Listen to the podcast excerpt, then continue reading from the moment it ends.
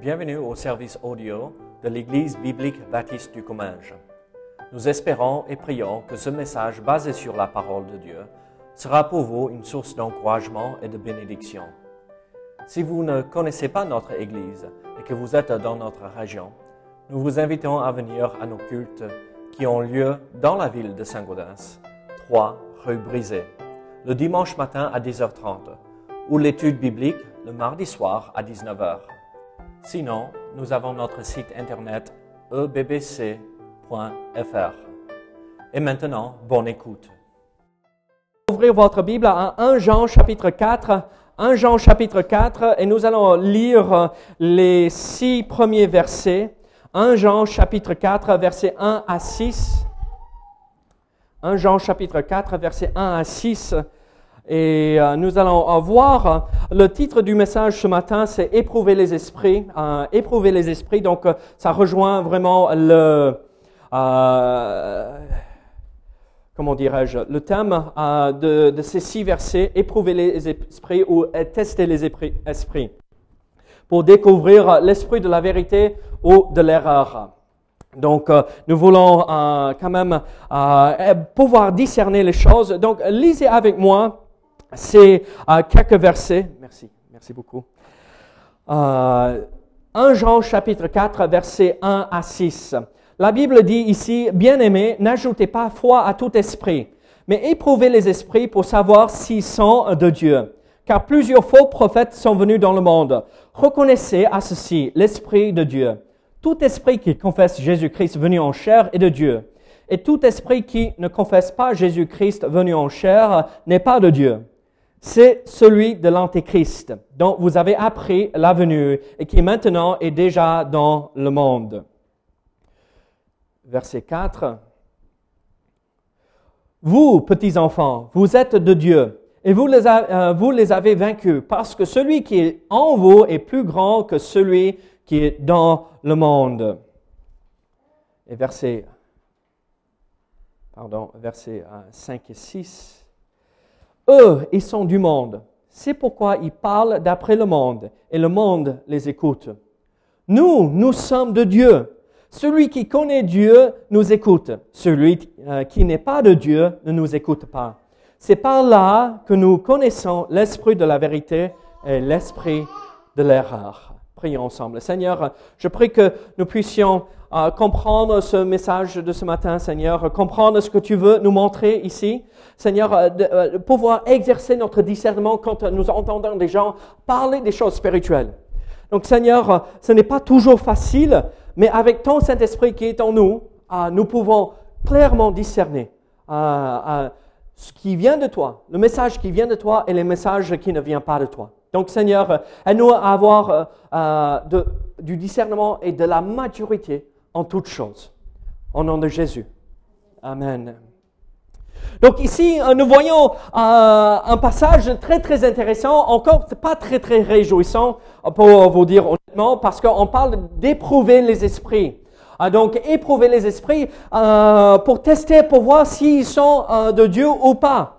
Et donc, ici, dans ces versets, il faut se rappeler que l'apôtre Jean, quand il a envoyé cette lettre, à une église qui avait reçu quand même pas mal d'épîtres et de lettres du Nouveau Testament. Rappelez-vous que cet épître a été écrit vers 90 après Jésus-Christ.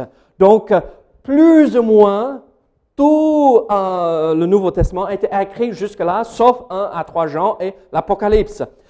Mais le problème, c'est que les églises n'avaient pas à leur disposition toutes ces lettres, toutes ces épîtres, les évangiles, parce qu'ils n'avaient pas rassemblé tout le Nouveau Testament dans un seul tome, dans un seul volume. Donc, ils avaient peut-être 3/4 du Nouveau Testament, ils n'avaient pas tout. Et donc, parfois, ils étaient confrontés à des messages, est-ce que c'est de Dieu?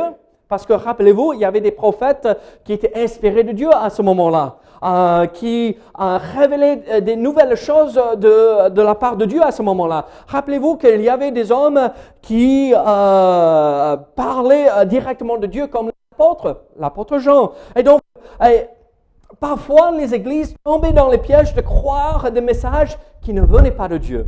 Et un problème à l'époque qui était très très difficile pour l'Église, vous connaissez probablement le gnosticisme. Vous savez ce que c'est gnosticisme? La connaissance. Dans ce mouvement, c'est la connaissance, le savoir qui nous fait monter vers Dieu, et parce que c'est la sagesse, la connaissance qui nous libère des chaînes de ce monde physique.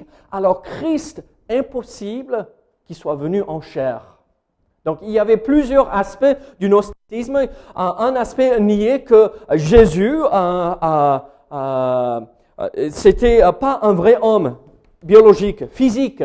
Et donc, c'était un espèce de fantôme. Il donnait l'impression d'être un vrai homme avec un vrai corps qu'on pouvait toucher et tout cela. Mais à la fin, c'était pas un vrai homme. Donc, c'était un aspect, une branche du gnosticisme qui niait la naissance de Jésus-Christ, qu'il était un vrai homme qui a vécu sur la terre. Une autre branche disait que Jésus était un vrai homme, comme nous tous, avec un vrai corps. Mais le Messie, l'Esprit de Christ est descendu sur Jésus au moment du baptême, et il s'est retiré, et il est remonté au ciel au moment de la crucifixion. Parce que l'Esprit de Christ ou du Messie ne pouvait pas rester sur un corps physique, biologique, au moment de la mort. Et donc, ils avaient des enseignements, ces faux prophètes qui sont entrés dans les églises. Il y avait des moments difficiles pour l'Église. Est-ce que c'est vrai? Est-ce que ça vient de Dieu ou non? Et l'apôtre Jean traite ici spécifiquement de ce problème. Et il dit ici dans ce passage, s'il nie la réalité du fait que Jésus-Christ est venu en chair, ils ne sont pas de Dieu. Mais s'ils reconnaissent que Jésus est venu en chair, le Christ est venu en chair, il est mort et ressuscité, alors ils sont de Dieu. Et donc ici, on fait face à des questions un peu compliquées. De nos jours, il y a ceux qui nient l'existence de Christ aussi, qu'il est Dieu lui-même, la divinité de Christ, comme les témoins de Jéhovah. Ils nient que Jésus est divinité et Dieu lui-même qui s'est incarné. Donc on fait face toujours à ces choses. Mais de nos jours, on a plus de faux prophètes qui voyagent partout, qui annoncent des faux messages. Et encore, c'est à nous de discerner et éprouver les esprits pour voir s'ils sont de Dieu ou pas.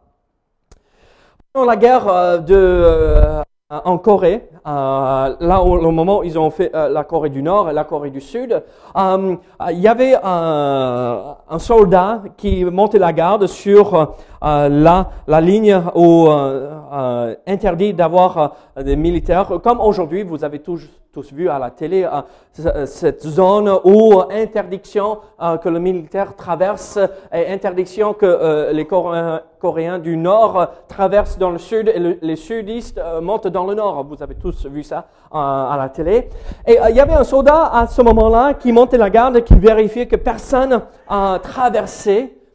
Et c'était au plein milieu de la nuit. Et d'un coup, il entend quelque chose, mais il ne voyait rien. Il entendait quelqu'un qui venait vers lui et il a dit « Halte, arrêtez.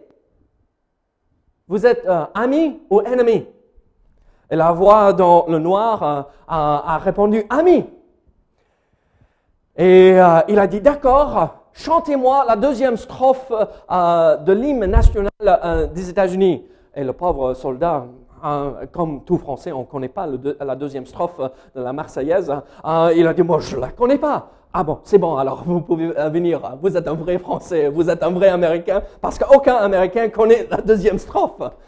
Mais regardez, il fallait discerner si c'était ennemi ou ami, là, dans cette situation. Si c'était ennemi, peut-être c'était les premiers qui venaient pour envahir le Sud. Mais moi, je vais vous dire ceci, il y a quelque chose de plus important. Il faut voir chaque fois quand quelqu'un entre ici dans l'assemblée, dans notre église, est-ce que c'est ennemi ou ami? Quand nous écoutons un prédicateur, est-ce que c'est ennemi ou ami? Vrai prophète de Dieu ou faux prophète de Dieu? Et la façon que nous pouvons le faire, c'est en éprouvant les esprits. Et donc, une autre façon de le dire ici, c'est éprouver les faux prophètes ou éprouver le messager qui donne le message. Et donc, ici, dans ces trois premiers versets, nous voyons l'importance d'éprouver les esprits ou éprouver le message. Rappelez-vous, vous rappelez de comment Jean a terminé chapitre 3? En 1 Jean chapitre 3, il termine en verset 24, il parle que nous avons tous l'Esprit Saint. Moi, je vais vous dire ceci, c'est la clé pour tout ceci. Si vous allez pouvoir discerner si un message vient de Dieu ou pas, il vous faut l'Esprit Saint. Écoutez, celui qui garde ses commandements demeure en Dieu, et Dieu en lui, et nous connaissons qu'il demeure en nous par l'Esprit qu'il nous a donné. Il termine chapitre 3 avec ceci, vous avez l'Esprit, maintenant à vous, maintenant que vous avez l'Esprit, vous avez la capacité de discerner si un message est de Dieu ou non. Et donc, comment éprouver les esprits ou éprouver les messages pour voir s'ils sont de Dieu? La première chose, nous voyons ici dans ces trois premiers versets, c'est ici le commandement d'éprouver les esprits. Le commandement d'éprouver les esprits. Regardez,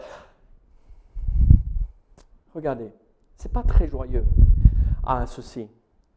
Chaque fois que vous entrez dans une église, chaque fois que vous entendez quelqu'un prêcher, chaque fois que vous entendez quelqu'un donner un message, et ça donne l'impression que spirituel, à nous d'exercer du discernement. Vous savez, ici, dans le verset premier, « Éprouvez, bien-aimés, n'ajoutez pas foi à tout esprit, mais éprouvez les esprits ». L'idée d'éprouver les esprits, c'est de discerner ou approuver ou examiner, sonder le message de ce qui est donné. Quittez l'église que l'apôtre Paul a recommandée.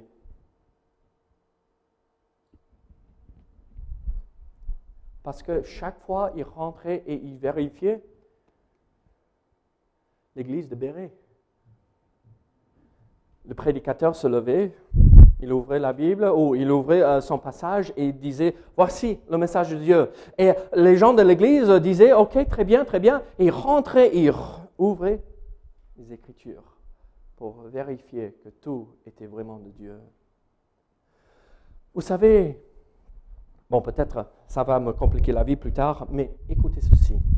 Chaque fois que je prêche ici dans cette assemblée, il faut que vous rentriez chez vous et ouvrez votre Bible pour vérifier ce qui était dit venait de Dieu ou pas. On n'est pas parfait. Bon, je vais essayer de faire de mon mieux, d'accord? Mais à chacun de nous d'éprouver les Écritures, à vérifier, et d'être sûr que le message qui est transmis vient de Dieu.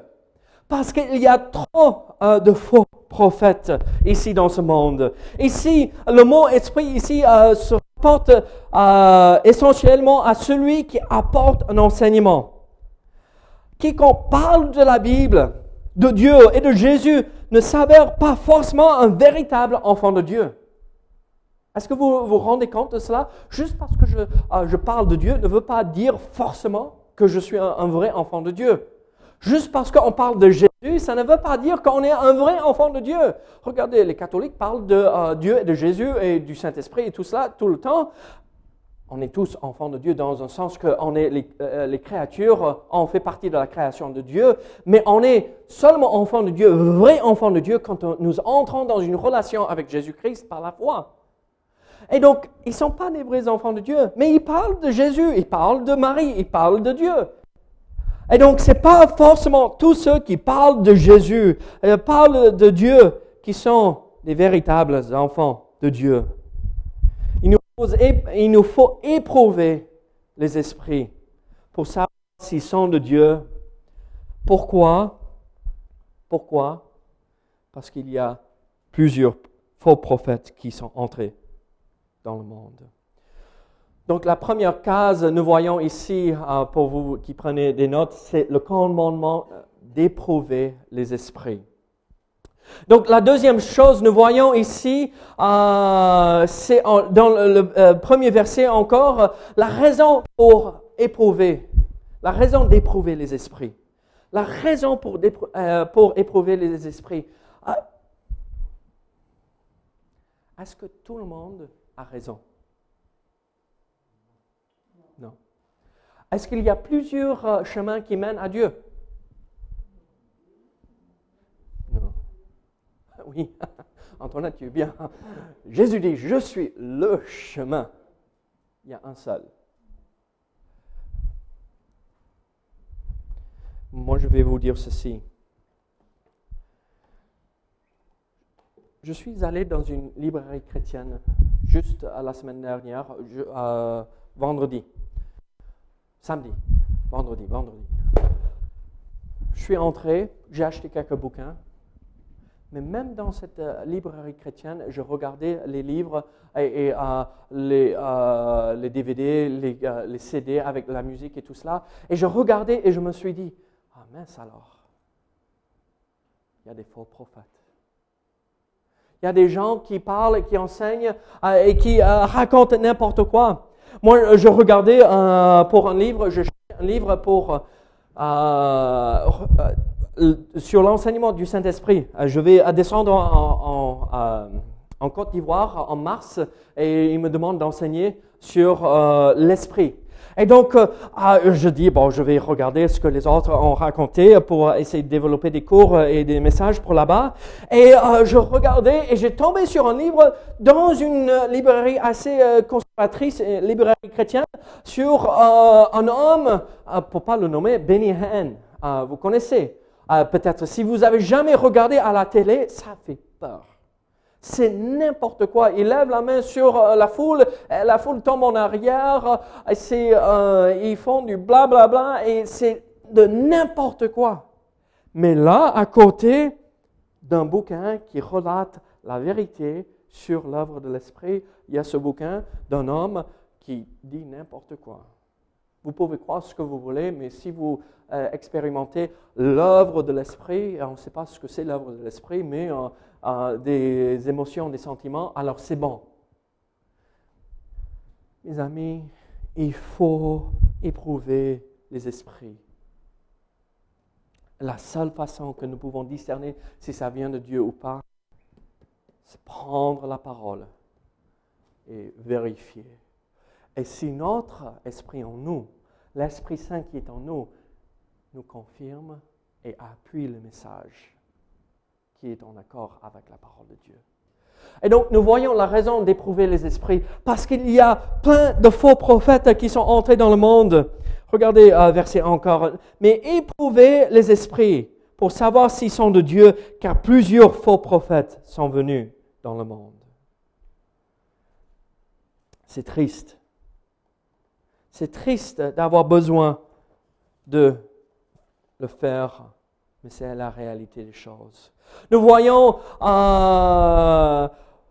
une autre chose. Comment éprouver les esprits? Comment éprouver le message qui vient de Dieu? Donc nous voyons la confession du Seigneur. Mais la confession du Seigneur, c'est pas juste reconnaître que Jésus a vraiment vécu, mais c'est la confession du Seigneur ou de Christ qui est venu en chair. Écoutez versets 2 et 3. Reconnaissez à ceci l'Esprit de Dieu. Tout esprit qui confesse Jésus-Christ venu en chair est de Dieu. Et tout esprit qui ne confesse pas Jésus n'est pas de Dieu. C'est celui de l'Antéchrist dont vous avez appris la venue et qui maintenant est déjà dans le monde. Regardez. En 1 Jean chapitre 2, l'apôtre Jean a appelé ceux qui nient la divinité de Christ les antéchrists. Maintenant, il dit ceux qui nient que Jésus-Christ est venu en chair sont des antéchrists. Et donc, antéchrists sont qui opposent Christ ou le message de Christ, qui se passent comme des faux. Et donc, ce n'est pas l'antéchrist avec un A majuscule, celui qui va venir pendant la période d'Apocalypse, mais ceux qui transmettent le même message. Ceux qui s'opposent. Regardez, moi je vais vous dire ceci. si nous ne reconnaissons pas Jésus-Christ venu en chair, on n'est pas sauvé. Si nous ne reconnaissons pas Jésus comme divin, comme Dieu lui-même qui s'est fait chair, on n'est pas sauvé. C'est le message essentiel de l'Évangile. Christ, mort sur la croix, son sang a coulé, il a été enseveli, ressuscité 3 jours plus tard, il est mort pour mes péchés à ma place. C'est ce message-là qui sauve en comprenant tous les aspects des promesses et de la vérité par rapport à notre Sauveur Jésus-Christ. Comment éprouver les esprits? Nous voyons dans le verset premier, le commandement d'éprouver. Nous voyons deuxième chose, c'est la raison pour éprouver les esprits, parce qu'il y a plusieurs faux prophètes qui sont venus dans ce monde. Et après, quel est le moyen que nous allons discerner si le messager est de Dieu ou pas, pour voir s'il confesse que Jésus-Christ est venu en chair.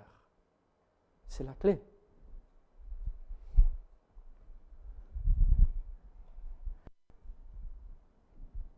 C'est pas très joyeux, hein?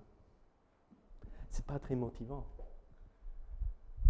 Mais parfois, il y a certains aspects dans la vie chrétienne, c'est juste un devoir. Il faut le faire.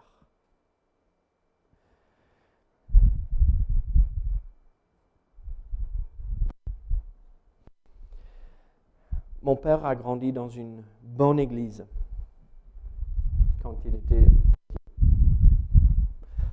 Mon grand-père paternel s'est converti quand il avait une petite trentaine d'années. Mon père avait 4-5 ans quand mon grand-père paternel s'est converti. Et donc, plus ou moins, mon père a grandi dans une famille chrétienne, dans un foyer chrétien, est allé dans une bonne église. Mais quand mon père est parti à la fac pour faire ses études, il y avait un nouveau pasteur qui est arrivé. Il a changé de conviction. Il a changé la confession de foi même de l'Église. Quand mon père est parti, l'Église, il y avait à peu près 400 personnes qui venaient le dimanche matin. Ils venaient de construire une salle qui pouvait accueillir 600 personnes parce qu'ils se disaient « bon, on grandit, on va faire quelque chose de grand pour que nous puissions accueillir plus de monde ». Ils avaient une vingtaine de bus et qui allaient ramasser les enfants des quartiers difficiles pour les amener à l'école. Donc, ça ne comptait pas les enfants à l'école de dimanche, ça ne comptait pas les enfants qui étaient dans une autre salle pour leur culte à eux. Donc, c'était une église qui faisait beaucoup pour le Seigneur. On voyait des choses miraculeuses qui se passaient dans l'église. Et vous savez quoi? Quelques années plus tard, quand cet homme, ce pasteur, est entré à changer la confession de foi de l'église, arrêtez de ramasser les enfants. Arrêtez la prédication sur les stations de radio. Arrêtez tout. Et la dernière fois que je suis allé, vous savez combien de personnes étaient là? Petite trentaine, dans une salle qui accueillait 600 personnes. Ça arrive. À nous de veiller. À nous de veiller, ne pas tomber dans les pièges et ce qui nous attire. C'est triste, tout ça. Mais regardez ceci. Numéro 2. Nous avons la victoire déjà. Regardez, vous petits enfants, vous êtes de Dieu, vous les avez vaincus parce que celui qui est en vous est plus grand que celui qui est dans le monde. Ça, on arrive à quelque chose de magnifique. On a la victoire déjà, on a déjà vaincu ceux qui sont dans le monde parce que celui qui est en nous, qui est celui? Voilà, l'Esprit de Dieu. Plutôt dans ce contexte, oui, Jésus est en nous, mais on parle de l'Esprit Saint. C'est lui qui nous rend la victoire. C'est lui qui nous rend capables de discerner si le message est de Dieu ou non. Et donc, à nous d'écouter l'Esprit Saint qui nous convainc de la véracité d'un message ou non. nous plongeons le regard dans la parole et on le compare avec ce que nous venons d'entendre. Et donc, nous avons la victoire. Et donc, numéro 2, victoire sur les esprits. Vous, petits enfants, vous êtes de Dieu et vous les avez vaincus parce que celui qui est en vous est plus grand que celui qui est dans le monde. Les chrétiens, nous avons aucune raison d'avoir peur de quelqu'un qui arrive avec un message. L'accent mis ici, vous petits enfants, l'accent est mis sur le vous.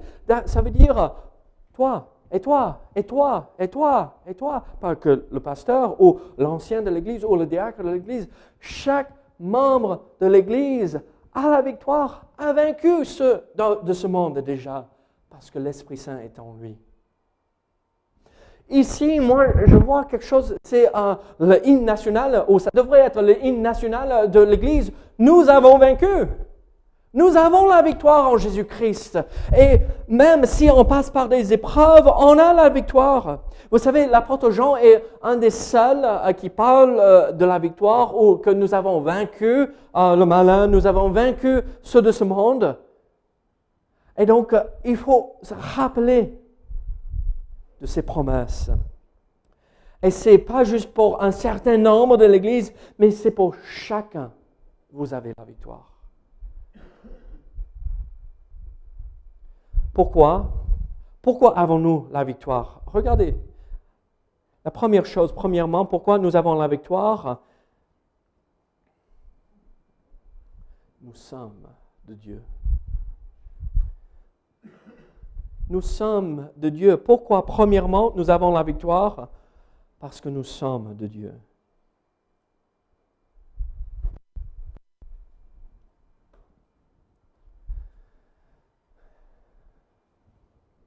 Aidez-moi, moi le pauvre étranger. Qu'est-ce que ça veut dire deux?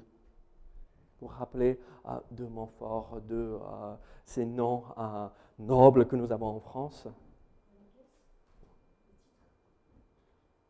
Nous sommes de Dieu, c'est cette idée aussi.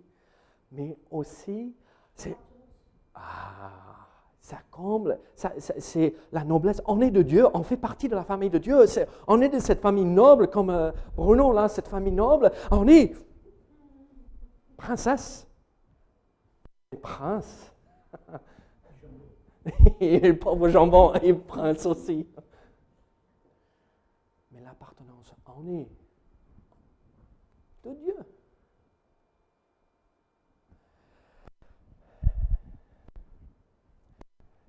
J'ai 2 voitures. Une commence à avoir un peu d'âge. Elle a 325 000 kilomètres. C'est pas rien ça. 325 000 kilomètres. Je vais la prendre là juste après le culte. Mais elle est à moi. Elle m'appartient. L'autre, elle a 110, 115 000 kilomètres, mais elle est rayée de partout. C'est la voiture de la famille, donc il y a des Cheerios, des céréales, des enfants partout, par terre. Et il y a tout, les poussettes, les trotteurs, tout dans la voiture, c'est de moi. Mais ma voiture de 325 000, elle est à moi. C'est mon véhicule de travail, on va dire, entre guillemets. Et je prends soin d'elle le plus possible. Je les fais à laver, je nettoie, et je ne veux pas qu'il y ait des choses là-dedans. Et je m'en occupe, je fais la vidange, je change les pneus quand il faut, je change les plaques de frein. Je m'en occupe de cette vieille voiture. Nous avons vaincu parce que Dieu s'en occupe de nous. Il est là. On est de Dieu. Nous sommes de Dieu. Nous faisons partie de la famille de Dieu, la famille royale. Nous faisons aussi partie à lui. On l'appartient. Mais nous avons vaincu, deuxièmement. Pourquoi? Deuxièmement, nous avons vaincu. Pourquoi? Nous avons. Qu'est-ce que cela veut dire? Comme je dis, c'est l'apôtre Jean qui parle plus ou moins de cet aspect de la vie chrétienne. 6 fois, ici dans cet épître, l'apôtre Jean parle du fait que nous avons vaincu. 17 fois, quand on lit l'Apocalypse,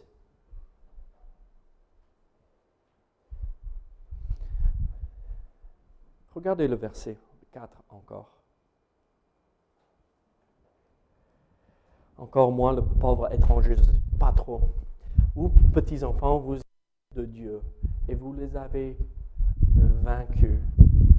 Moi, je peux vous dire dans la langue originale quel temps, dans quel temps c'est. Mais ici, c'est quel temps? Vous avez vaincu. C'est quel temps? OK, le passé, mais ça, c'est une catégorie assez large. Passé composé? D'accord. Oh, il faut réviser le français, hein? Très bien. Moi, je vais vous dire ce que c'est dans la langue originale. C'est un parfait. Quelque chose qui a eu lieu dans le passé, mais les conséquences de cette action continuent. Donc, j'ai mangé trop hier, donc les conséquences sont avec moi, donc ça fait comme ça. Hein? Ça, c'est un parfait dans la langue originale. Certains d'entre vous, vous comprenez bien ce que ça veut dire. J'ai senti l'odeur du bacon et j'ai pris la conséquence parfaite, c'est j'ai pris 1 kilo. Juste en sentant l'odeur du bacon qui se préparait dans la cuisine. Non, mais vous voyez ce que je veux dire, c'est une action qui a eu lieu dans le passé et le résultat ou les conséquences de cette action, ça continue pendant toujours, juste dans le futur. Et ici, c'est une action qui a été accomplie au moment du salut. Vous avez vaincu en Jésus-Christ. Vous êtes victorieux en Jésus-Christ. Donc, vous n'êtes plus emprisonné, vous êtes sorti de cette prison, du péché, de la mort et tout cela. Vous avez la victoire. Et le résultat de cela, c'est que vous pouvez vivre continuellement dans la victoire. Donc, ne laissez pas ces anciennes choses de la vie passée vous attraper, et vous empêcher de vivre la victoire.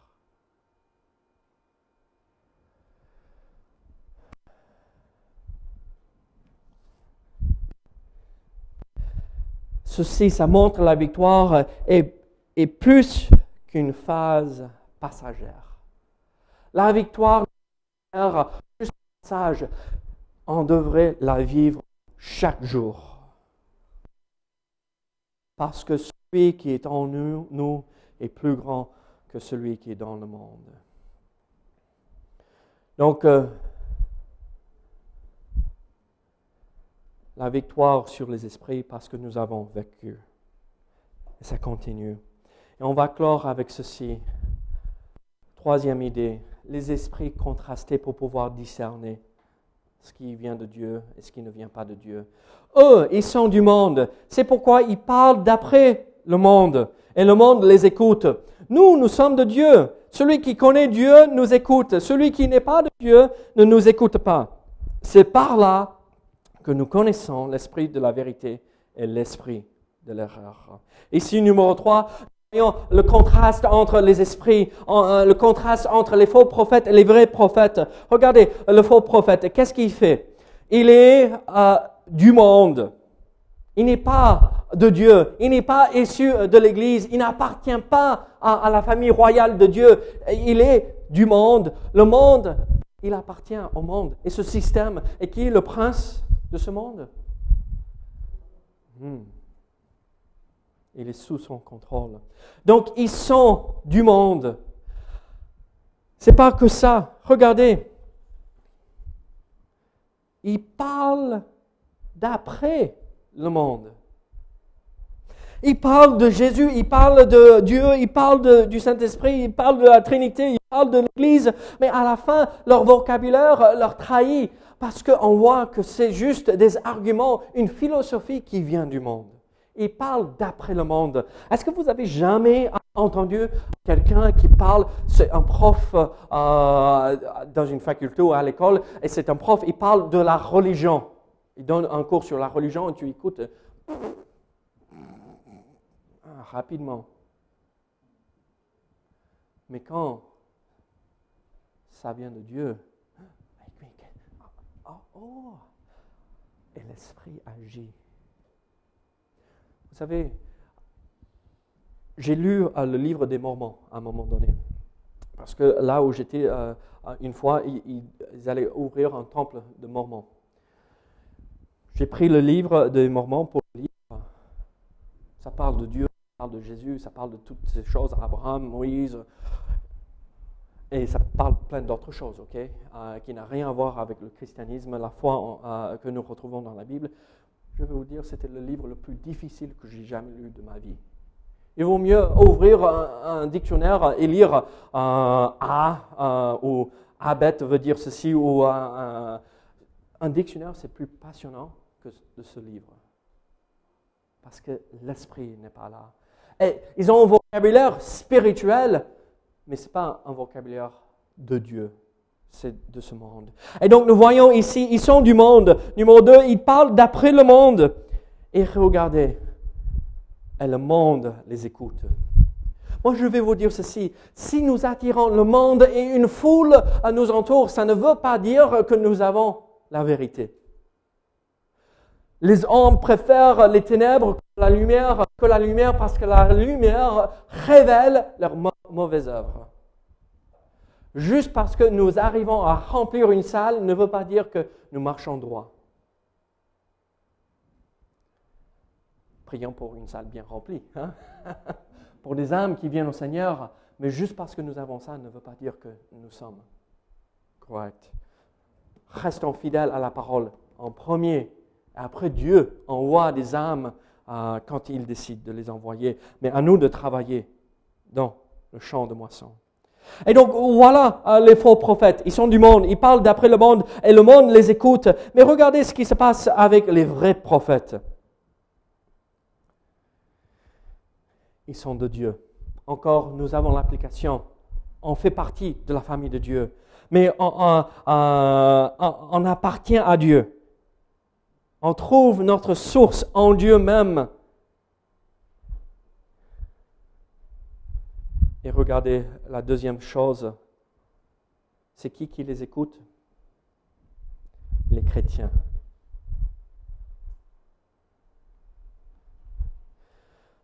Ici, Jean parle pour les apôtres et il déclare ceci, nous sommes de Dieu. Celui qui connaît Dieu nous écoute. On pourrait le dire de cette façon, tous ceux qui sont réellement nés de nouveau accepteront l'enseignement des apôtres dans le Nouveau Testament. En revanche, ceux qui ne sont pas de Dieu refuseront le témoignage du Nouveau Testament ou chercheront à lui ajouter d'autres enseignements ou encore modifier ce message.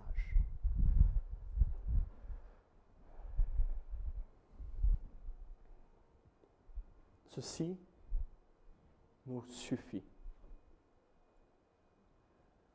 Pas à nous d'ajouter ou de retrancher quoi que ce soit. Si une personne accepte ceci, ça montre qu'elle appartient à Dieu. Si elle refuse d'accepter ceci, ça montre qu'elle n'est pas de Dieu. Je vais faire une petite application ici pour nous. Le danger pour nous, c'est qu'on dit, oui, c'est bien, et que ça. Sola Scriptura, seules les Écritures. Mais dans la pratique, nous ajoutons des choses. On ne le fait pas exprès, mais parfois on ajoute des choses. Oh, il faut que les chrétiens fassent comme ceci. Ok, bon, c'est une bonne idée, mais ce n'est pas forcément là. Ou un chrétien ne fait pas ça. Ah! Ok, je savais. C'est où ça, ce verset? Je ne l'ai pas vu là. Le standard, la barre, c'est ici. Soyons pas au-dessus ou en dessous. Soyons au même niveau. Et si nous faisons comme cela, nous allons pouvoir discerner si ce qui est dit vient de Dieu ou ne vient pas de Dieu. Une dernière chose, il faut connaître la parole pour pouvoir éprouver. Anne-Marie cite des versets très souvent. Par cœur, sous pression, elle a du mal de temps à autre. Moi, je vais vous dire ceci. Je vous pose cette question, mais ne répondez pas. Combien d'entre vous pouvez citer autant de versets par cœur? Apprenez la parole et Dieu vous aidera. Éprouvons les esprits, parce qu'il y a des faux prophètes. Prions ensemble. Seigneur, merci pour ta parole. Seigneur, béni sois-tu pour tout ce que tu fais en nous et pour nous.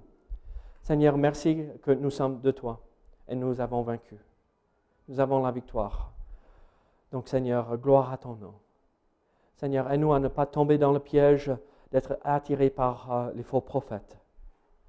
Que ton nom soit glorifié en nous et à travers nous. Au nom de Jésus. Amen.